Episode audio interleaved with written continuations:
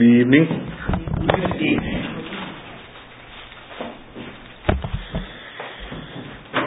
John 1. I'm going to start in verse 35. I'm moving on through the narrative here. Wrapping up with John the Baptist. So we're going to give him a good farewell tonight, I hope. Let's actually pray before we read the scripture tonight. Our Father in heaven, Lord, we come as your children, adopted by the blood of the Lamb. We come as those united with Him, hid with Christ on high, having counted all things as loss, forsaking all the things that we used to count as gain, Lord, that we might have Christ. And we're here tonight because we value Him, because we want to supremely value His worth over all the things we could be doing right now. Father, lift Him up among us. Exalt Him. Exalt yourself. Bring glory to yourself as we open your Word. Help us to see ourselves in the light of your Word. Father, we pray that this would be an hour of worship, that our hearts would glow with affection for you, that we would see you as worthy and honorable and deserving our heart's affection. Do that as we look to your word, we pray in Christ's name. Amen. Let's stand and read John 1:35. I think we'll just stop at verse 42 since I'm almost certain I won't get farther than that. The next day, again, John the Baptist, was standing with two of his disciples, and he looked at Jesus as he walked by and said, "Behold, the Lamb of God." The two disciples heard him say this, and they followed Jesus. Jesus turned and saw them following and said to them, "What are you seeking?" And they said to him, "Rabbi," which means teacher, "where are you staying?" He said to them, "Come and you will see." So they came and saw where he was staying, and they stayed with him that day, for it was about the 10th hour. One of the two who heard Jesus speak and followed Jesus was Andrew, Simon Peter's brother. He first found his own brother Simon and said to him, "We found the Messiah," which means Christ. He brought him to Jesus. Jesus looked at him and said, "So you are Simon the son of John. You shall be called Cephas," which means Peter. Maybe see that. Well, since we're going to lose sight of John here really soon, his public ministry is essentially done. Somebody has compared John the Baptist to Moses. Remember Moses remember that he gets to be part of this glorious privilege of going and getting the Israelites and being part of the redemption, leading them through the sea, through the wilderness, meeting with God, sticks with them for 40 years and all their grumbling and complaining, and gets to the edge of the promised land, right across the creek of the Jordan River, and there he has to stay and die. He leads them all the way up to the point of glory, and is not permitted to go in. And someone said that's sort of like John the Baptist. He's bringing the people right up to the edge of glory, and now he steps out of the picture. Not to suggest he's not redeemed, but he doesn't get to become one of the 12, right? One of the apostles, one of the intimate followers of Christ. But before we let John go, we'll see him at least one more time later on. But we want to take strong notice tonight of what happens here. The day after John first declared, there's Jesus, he's the one, he's the Lamb of God. That was last week. Verse 35 says, the next day, again. So apparently Jesus is still hanging around the area wherever John is baptizing.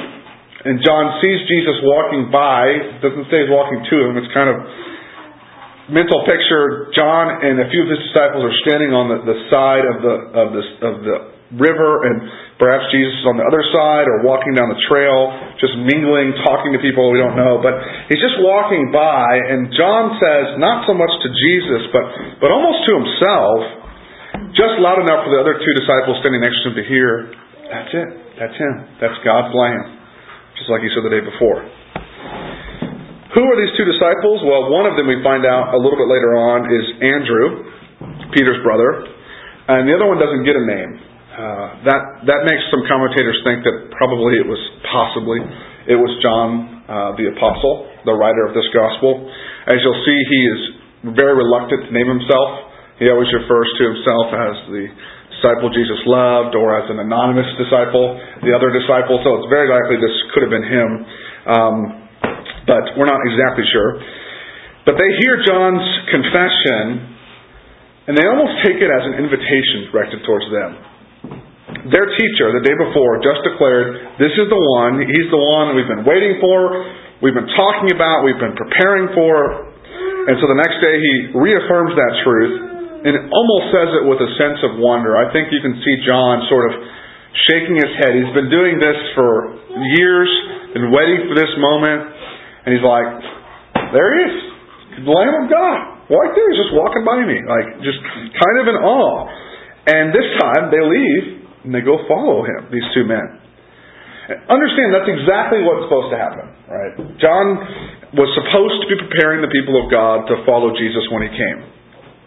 And so here's Jesus, and off go two of John's disciples. That's exactly right. That's it. That's what's supposed to happen. But still, you can't help but think, what was John thinking as he watched these two disciples walk away from him towards someone else? These are his disciples. If you've ever discipled somebody, that's a great privilege and honor, right? I mean, it's a great privilege for somebody to want to sort of apprentice themselves to you. They respect you. But even more so here, these men, they didn't just say, hey, will you meet me for breakfast, you know, on Monday mornings or whatever. And I mean, they committed to living with them, learning from them, following them. John had no doubt spent lots of time and energy on these two men. And now here they go, walking away from him to follow somebody else, to be somebody else's disciples. And wonderfully, John lets them go. He lets them walk away from this relationship with him. Not only does he let them go, but I take it from the tone of this text that he actually suggests by his confession that they go. And that's a real man of God right there. In a world that, we've said this before, but in a world that's consumed with building our own individual kingdoms, John stands as a glaring light in that darkness. He apparently was never building the kingdom of John. That's not what he was doing at the river there. And that's made known right here. When push comes to shove, John shows his true colors. For him, this has all been about the kingdom of God and the glory of God. So what about us? Whose kingdom are we building and pursuing? You guys heard of Paul David Tripp? He wrote a book. One of his lesser-known books is called A Quest for More. It's my favorite one. And the central premise of the book is that in every single thing we do, everything, every act of breathing even, turning off, hitting the snooze on the alarm clock like my wife did this morning, laying your head on the pillow, putting a bite of pizza in your mouth, speaking a word to your coworker as they pass by, everything, and everything we do, we are trying to build a kingdom. It makes a really good case for it in that book. And there's three options for whose kingdom we're trying to build. Typically, we're trying to build the kingdom of self, right? Sometimes you'll find a person trying to build another man's kingdom. That's usually involved in a political campaign. People get obsessed with one person, and they just with everything they have, they just want to see this one person's kingdom succeed. And then once in a while, once every blue moon, you'll meet a person who is consumed with building the kingdom of God. Those are really the only three options. So, whose kingdom are you building? And it's one thing to think about that at the macro level, like, yeah, I'm trying to build the kingdom of God. But boil it down to the level we just spoke of, the sort of I woke up this morning and got dressed level. When you got dressed this morning, particularly for the girls, but whose boundaries, to which kingdom were you trying to expand? Were you trying to promote? Was it, I'll look pretty in this dress? That sounds like acquiring more for my kingdom, doesn't it? When, you know, here's one. When you called, I think of the last time you called your relative to find out how they were doing. was the motivation in your heart, I need to call them because they expect me to call them, and I want to meet their expectations. I want them to think I'm responsible and you know meet their expectations. I want them to like me. Well, then that's kingdom of self. That's advancing our own kingdom. We can advance our own kingdom even in doing godly things, you know, outwardly godly things. And that's what we do. We love to build our kingdom. We want more. That's what the book's called, A Quest for More. more appreciation, more honor, more friends, more money, more goods, more love. We're always pursuing that more and grasping to establish and maintain and advance our kingdom. And in the midst of that, here's John the Baptist. At this critical moment in his life, he shines as one that didn't want more, but said, I must decrease. And by saying, friends, you see that guy over there? He's the one you should really be following right now. Not me. Don't follow me. Leave me, follow him. And that's it. You've got to love John the Baptist for that. That takes a man or a godly woman to say that. That's an amazing thing to say. I think only by the empowering work of the Holy Spirit could a man willingly watch their own kingdom diminish for the sake of God's kingdom advancing. That's a work of the Spirit. So if you see that happening in your life, if you see yourself willingly suffering the diminishing of your honor, or the diminishing of your glory, or the diminishing of your possessions for the sake of the advancing of God's, that's a movement of the Spirit in your life. So let's let John once again serve in our lives this week. By God's grace, he can just gently prod us to pray, your kingdom come. Your kingdom come. God, today, bring your kingdom in my life. Build your kingdom. Not my kingdom, build your kingdom. Advance and establish your kingdom. That's what Paul commanded us in 1 Corinthians. So whether you eat or drink or whatever you do, to everything the glory of God, that's the same as praying, your kingdom come. Today, when I pick out what clothes I'm going to wear, let your kingdom come. Today, when I figure out what's for lunch, let your kingdom come. Well, in verse 38, the two disciples are now following Jesus, physically following him. And he turns around and says, what are you seeking?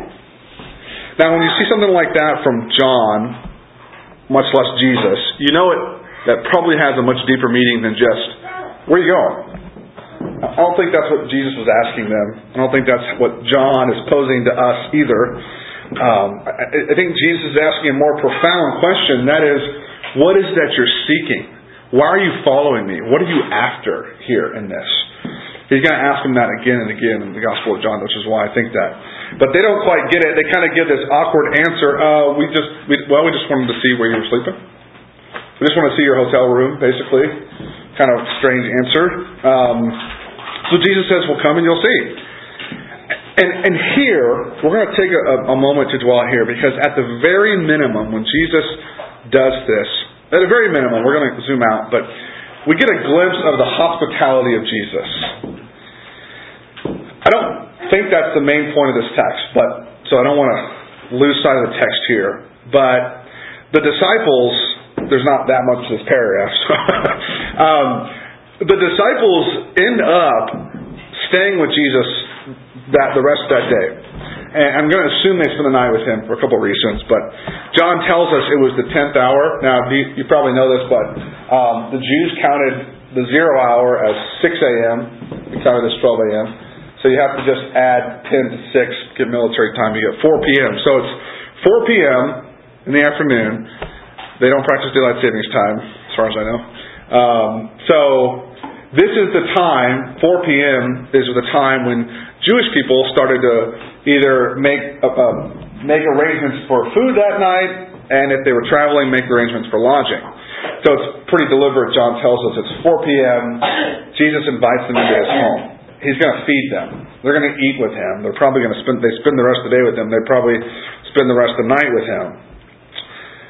And I love that story for at least two reasons. Number one, it makes the story of Jesus so real. Not that it's not real. It makes you feel the reality of it. It sort of puts flesh and blood on this grandiose story of Jesus, the Son of God. He met a few guys. He had them over for dinner. They crashed at his place because it was too late for them to walk home. They just hung out that night with Jesus, which is crazy, right? They stayed and ate in his room. It's great. It's good to be reminded of these sort of mundane things when you read the Gospels, because We're reading the Gospels and we know the end of the story, and we're thinking about these grand, big, universal truths, and you almost lose sight of the fact that these are three real people in actual history. If they had a camera, we could see a picture of them hanging out around the table, eating some fish and some bread. Like, that's Jesus. You know, it's just, you have to stop and appreciate those moments in the story like this. You know, it's almost like we're reading the diary of a guy who spent the night at Jesus' house because it was late, and because Motel 6 won't be around for 1,950 years. So, it's a pretty cool story. But beyond that, I love this story because we see Jesus obeying the commands of God in our behalf. That's what he's doing here. He's already obeying the command of God in our behalf. This is something I told you we were going to point out regularly as we walk through the gospel together. I want to remember that what we see Jesus doing here is accomplishing our righteousness. So think about the gospel. Our sins are counted as Jesus' sin on the cross and punished. That's called the passive obedience of Christ. But there's also the active obedience of Christ, which is, for 33 years approximately, they didn't celebrate birthdays, but for approximately 33 years, Jesus lived fully under the law of God, and he did every single thing God required of us. And he did it with a pleasing heart, full of love for God. In other words, he obeyed the full law of God, all the statutes of God, perfectly. And he attained righteousness. So it's a little bit different.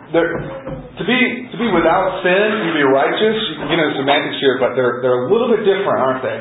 Because to be without sin is sort of a neutral position, if you want to think about it in an easy way. You could start out that way before you've done anything, if we weren't all counted as sinners in Adam. But even Adam, when he was born, before he sinned, he hadn't attained righteousness because he hadn't obeyed. He hadn't fulfilled the law of God yet. So he's without sin, but he also hasn't accomplished a pleasing righteousness before God. Jesus is born without sin, part of the reason the first version for it. But not only is he without sin, he's with righteousness. He perfectly pleases God throughout his life. And here's an instance of that. God has commanded you and me to be hospitable. Did you know that? Yes, you did. He's commanded us to be hospitable. All right? Let's listen to a few verses. Titus 1:7-8. Talking about a pastor, an elder. I believe, as Dennis does, I know, that pastor, elder, and overseer are three words in the New Testament that refer to the same office. Okay? So here are the qualifications for a pastor. And none of these are unique to a pastor. They're almost set up as if this is what a pastor should be, a godly man pursuing God. Here's what that looks like. Titus 1:7, an overseer as God's steward must be above reproach. He must not be arrogant or quick-tempered or a drunkard or violent or greedy for gain, but what? Must be hospitable. It's a qualification to be an elder, is that you be hospitable. In other words, God requires that of godly people. 1 Peter 4:9. You don't have to turn here if you don't want to. It's just one sentence. Show hospitality to one another without grumbling. In other words, not only are we just be hospitable, but we're supposed to be delightfully hospitable. We're supposed to enjoy it. We're supposed to want to be hospitable, which is impossible. It's one of those impossible commands of God. This isn't Islam, where we are just commanded to do something. God goes beyond just what we're supposed to do, but tells us what we're supposed to feel as we do it. And we throw up our hands and say, well, how am I supposed to change that? That's right. That's right. It's the gospel working in our heart that changes that, isn't it? My favorite verse on this, Hebrews 13:2. That's a good one. You can turn there. Oh, they're all good, but... Hebrews 13:1. Let brotherly love continue. Verse 2. Do not neglect to show hospitality to strangers, for thereby some have entertained angels unawares. Hebrews 13:2. That's a weird one, isn't it? The Greek word for hospitality is philoxenos, which is a compound word for love and stranger. Love and stranger. The word hospitable, hospitality, means love strangers. Love strangers. So ESV is a little bit redundant when it says show hospitality to strangers. It doesn't actually say that in the Greek, but the RSV version here, the Ryan Standard Version, would read like this, which I hope is less liberal than the real RSV. Don't neglect hospitality, for by being hospitable, some have unknowingly been hospitable to messengers. And yes, I believe that means messengers, not angels, but, well, I'll tell you real quickly why I believe that. So the word angelos is the Greek word for angel. It means messenger. Okay, so the Greeks had no word for a spirit being sent from God. They called them messengers. The word for that was angel. Okay, now, so that word throughout the New Testament sometimes refers to God's messengers, which we have a special name for, the spirit beings called angels. Sometimes it refers to regular old people. Jesus sends angels ahead of him into Samaria to make preparations for his stay there. Well, that was his disciples, so that they weren't angels, right? They're messengers. John the Baptist sends angels to go and ask Jesus, are you the one to come, or should we expect somebody else? Those are his disciples. Those are people. Regularly throughout the New Testament, that word means messenger. So you can't just see it and say, oh, spirit beings. Sometimes it means that.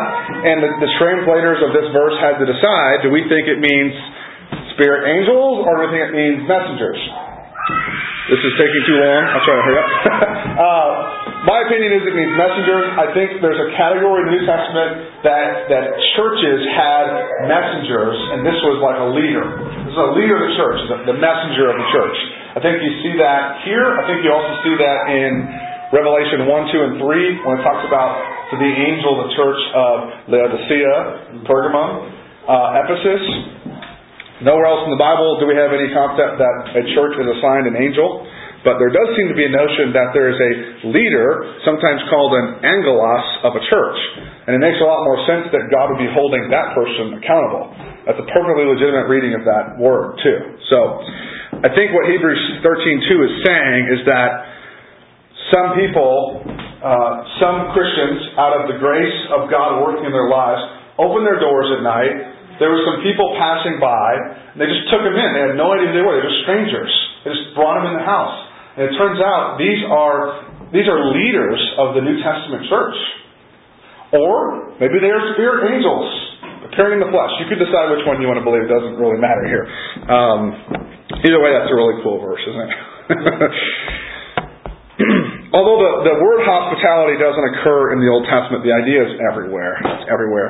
The foundational passage for all of hospitality in the Bible is Leviticus 19. Just focus and listen. I don't want you to be distracted trying to find it for a second. When a stranger sojourns with you in your land, you shall not do him wrong. You shall treat the stranger who sojourns with you as the native among you. Now that is revolutionary. Treat the foreigners like they belong here. That doesn't happen anywhere else in the world. Okay? Why? For you were strangers in the land of Egypt. I'm the Lord your God. There's the ground for hospitality. You treat the people who don't belong as if they did, because you didn't belong, but I didn't treat you like that. Right? We could read Deuteronomy 10, Job 31:32. As I said, it means stranger love towards outsiders. And the reason God has commanded us to be hospitable is because that's what He has done for us in the gospel. Amen. We're not born as sons in the family of God, are we? Right? We're born as strangers, aliens, outsiders, even worse, enemies. Not just people from a different country, people who were at war with Him. And yet God in His mercy brings us into His family.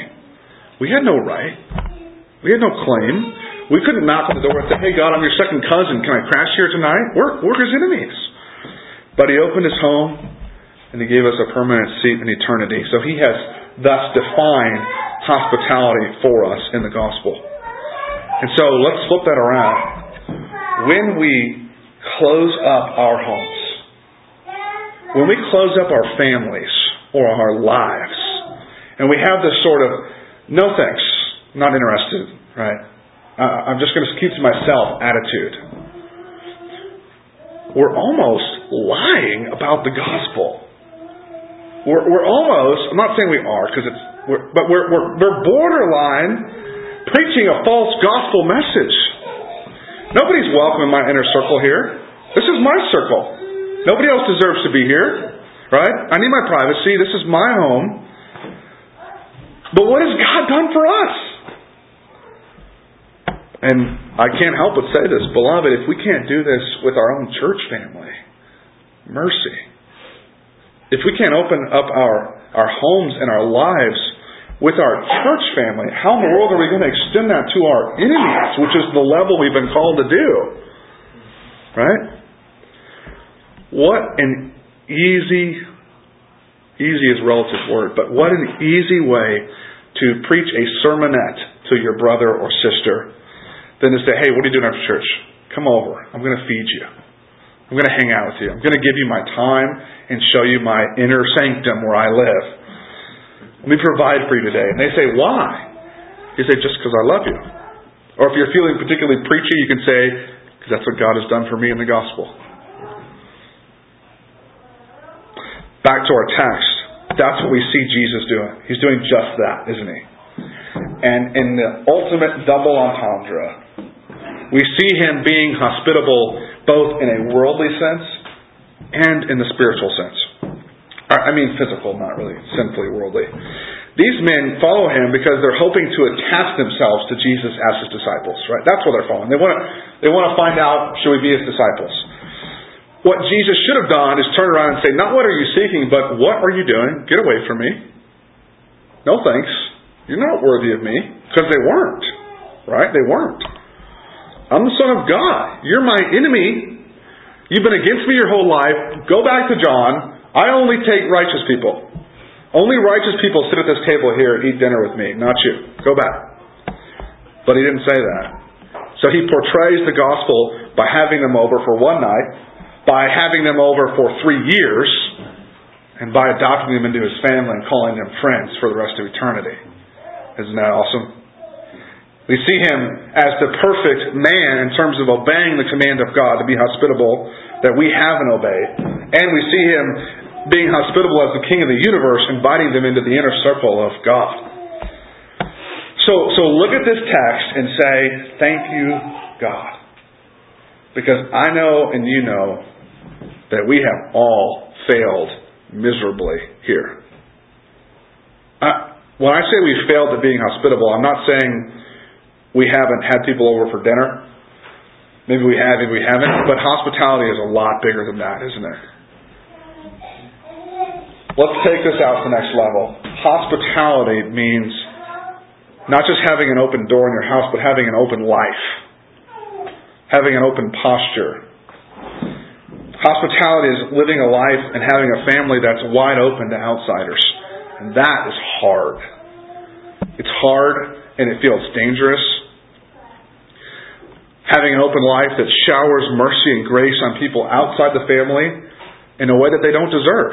That's hospitality. It's not less than having folks over for dinner after church, but it's a lot more than that too. And we've all failed miserably. Because, you know, Jessica and I, we live in a close, compact family. Some of you guys have been there. What's the word I'm looking for? Multi-family housing or whatever. They're like townhomes, you know. And our yard is like 10 feet wide. So they're all... have you ever seen Edward Scissorhands, this old movie? It was like in the 70s, or I think it was supposed to be set in the 70s. And everybody got home from work the exact same time, got out, left at the exact same time. That's how it is in our neighborhood, which is weird. But people come Friday night, hit the garage door opener, pull in, shut the garage door, and they'll be back out on Monday morning. And you won't see them between now and then.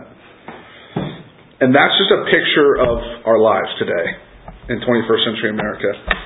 We don't really want to talk to people. We have to sometimes, but we don't really want to. We don't want to know people. We don't really want to hang out and meet new people and move into their life and invite them, come on into my life. Because we have our own stuff and just stay out. But that's not the gospel. If that was God, we would all be lost and burning in hell right this second. Right? How we have failed. But then again, we haven't failed.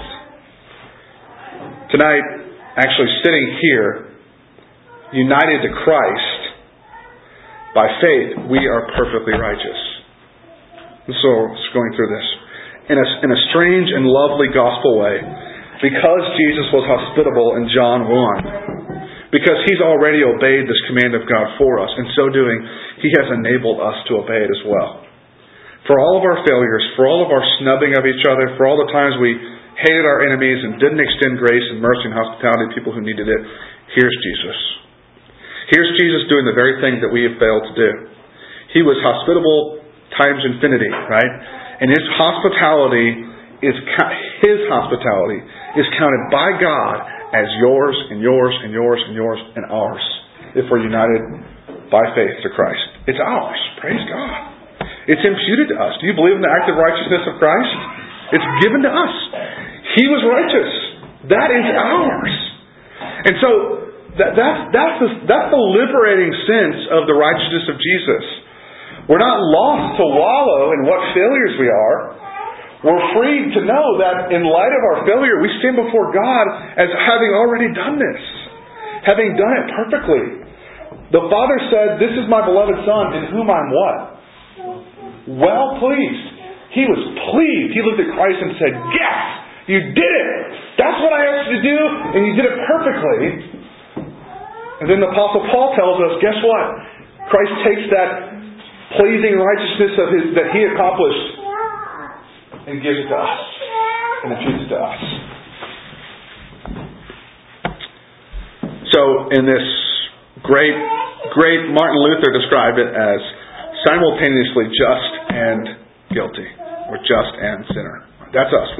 We sit here tonight as wretched failures who are absolutely perfect before the sight of God. It's the beloved gospel. Amen. Now in verse 41, we get a very neat little nugget about how the Apostle Peter first encountered Jesus. Apparently, the lakeside calling that we see in the other gospel accounts wasn't the first time that some of the disciples met Jesus.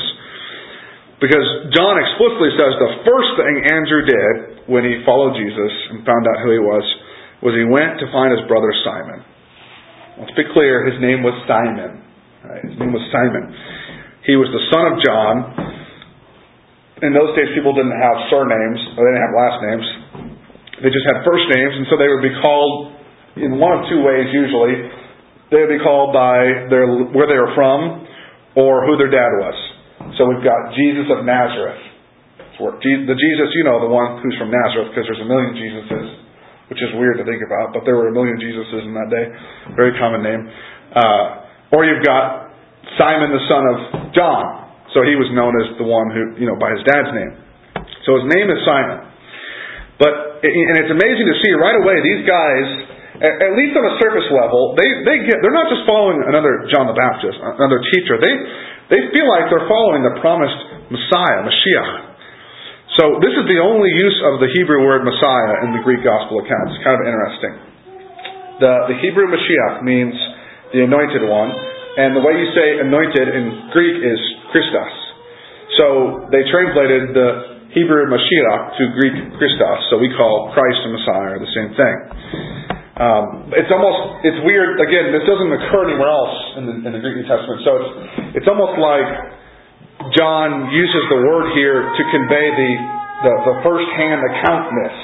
Like he tells us not just the sense of what was said, he tells us the actual words that were used. He was there, he heard it, which is another reason I think it was the Apostle John, but Andrew says, brother, come quick. Come on, brother. You're not going to believe what we found. We found the Mashiach. We found the Messiah. And so Simon comes, and it could be translated, so you are the son of Simon, which I like better. So you're the son of Simon. You just see, maybe Jesus has a smile like, oh, I know what you're going to do. I know who you're going to be, right? I've been waiting for you. And Jesus does something here that God does quite often in the Bible. Because in the Bible, a name means a lot. We were just talking about that at great length, right? Monday. A name represents the man or woman behind the name. And so Jesus gives Simon a nickname. In Aramaic, it's Cephas. People usually say Cephas, but And that's how Paul's going to refer to him as Cephas. The Greek version is Petros or Peter. Peter and Cephas are Greek and Aramaic words for rock. Now, unlike today, Peter was not a name in the New Testament in Greece and the Greco-Roman world. People weren't called Peter. It would be calling Simon, nicknaming him Peter, was as strange then as it would be for me to give you guys a nickname of Pebble. Like, that's just a weird name. You'd think you were a hippie or something, right? Or Flintstones, yeah, that's true. Grandma Flintstone. Wasn't that the dog, though? Oh, that was the little girl. Oh, oops. Well, there goes that point. Thanks, bud. That was amazing. Yeah. But why does Jesus nickname Simon Peter? Simon doesn't mean rock. It probably is from the Hebrew word Shema, which is to hear, or heard. It's got nothing to do with rocks or stones. And furthermore, if you say, well, he calls Simon rock, he calls him Peter, nicknames him that because he's going to later on be the sort of chief of the apostles, the rock, Matthew 18 says, on which he'll build his church. I would say yes, but standing there that day, Simon is just an everyday fellow. A fisherman. Nothing more. Not a saint, not holy, not the cornerstone of the church. A sinner, a doubter, probably a troublemaker, judging on the rest of the story that we get it from Peter. To which I hope you would reply to me, yes, Ryan, but God is in the business of calling men to be that which they are not. And I would say amen to that, if that's what you said to me. Yes, that's our God. That's who he is. And Jesus is God incarnate. Jesus gives Simon the nickname Rock, not because Simon was a rock, not because Simon was a pillar of faith, but because in so calling him, he was making him that which he was calling him to be. He's making him that which he was not. It's no different than Genesis 1. In Genesis 1, God says, light, even though there isn't light. There's no such thing as light. Right? Just says light. What's light? It doesn't exist yet. But because God said it, now there is light. It's no different from Hosea 1. God says, the people called not my people will be called my people, or my children. And though they were not his children, yet they become his children because he calls them his children. That's what's going on when Jesus calls Simon Petros, rock. He's not a rock. But because he called him a rock, he's going to make him into a rock. And that's exactly what goes on with us when God calls us. You know, one of my favorite words he's called us. Saint. Love that word. You guys are saints. And I hate that Roman Catholicism has stolen that word from the Bible. The word saint is the word holy. That's it. Just plural holy. So when you have it by itself, it must mean the holy ones, or holy people, holy men, holy women. The holy ones. Saints. Did you know God calls us saints? Acts 9:13, Ananias answered, Lord, I've heard from many about this man, how much evil he's done to your saints at Jerusalem, your Christians in Jerusalem. Acts 9:41, Peter gave her his hand, raised her up, and then he called the saints and the widows, and he presented her alive. Romans 1:7, to all those in Rome who are loved by God and called to be saints. Talking about the Holy Spirit, Paul says, he who searches hearts knows what is the mind of the Spirit, because the Spirit intercedes for the saints. Romans 12:13, contribute to the needs of the saints and seek to show hospitality. Saints. Can you read all of them? You might think, well, God obviously doesn't know me very well. If he's calling me a saint, follow me around for 10 minutes, and he'll see that I'm no saint. That's not it at all, actually.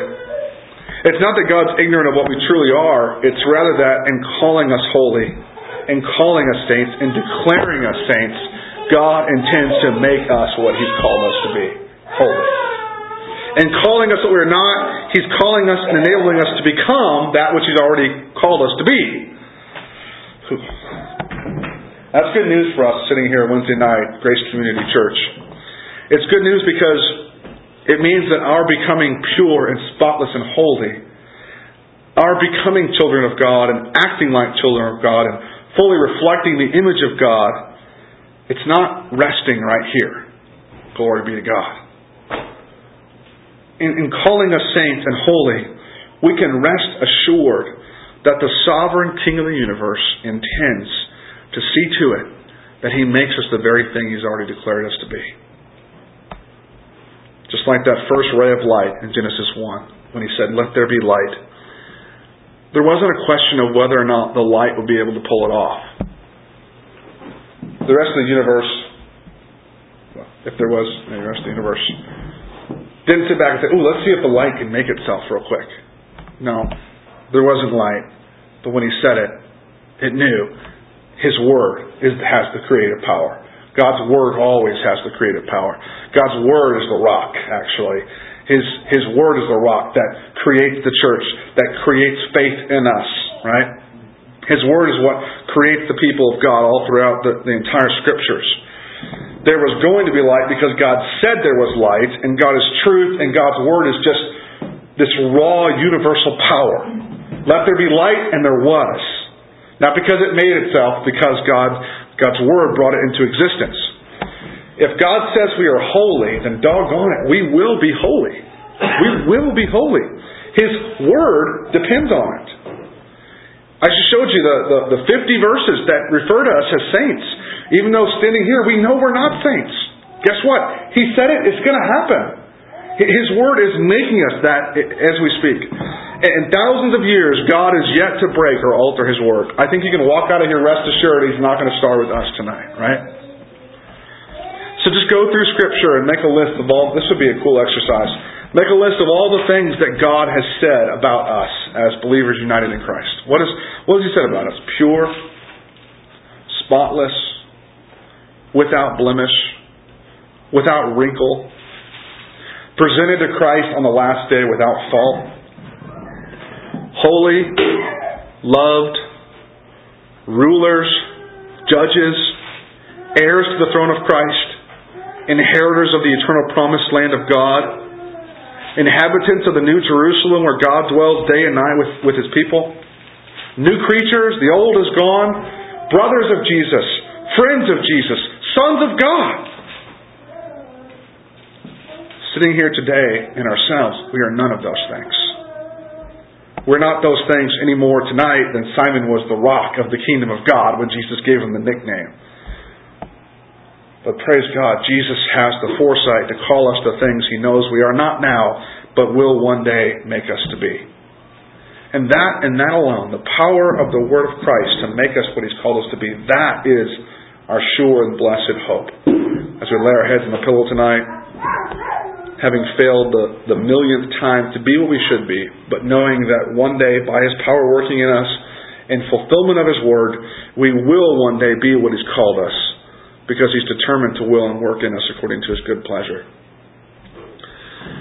Our Father in heaven, Lord, we are humbled that You would, first of all, be hospitable towards us.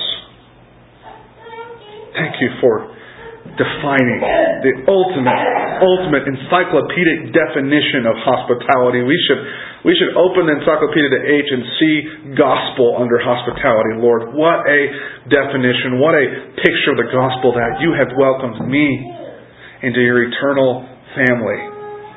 God, and forgive me and forgive us for having closed fists around our lives, for only letting in that which we deem worthy and holy and righteous, when we sit at Your table and dine with You and have no right whatsoever to be there outside of Christ. God, help us to open up our hands. Help us to open up our lives.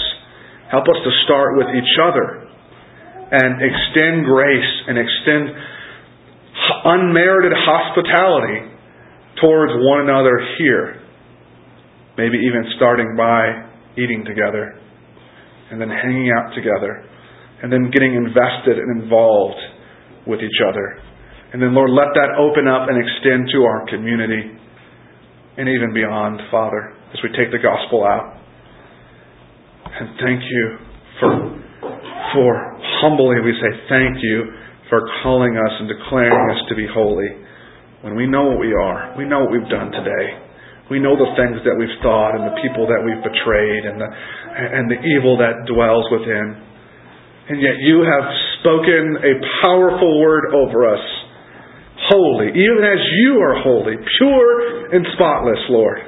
Let that delight our hearts today and give us comfort that as we pursue holiness, we're not fighting an uphill battle, Lord. We're fighting a battle that's already been accomplished on our behalf. We love you.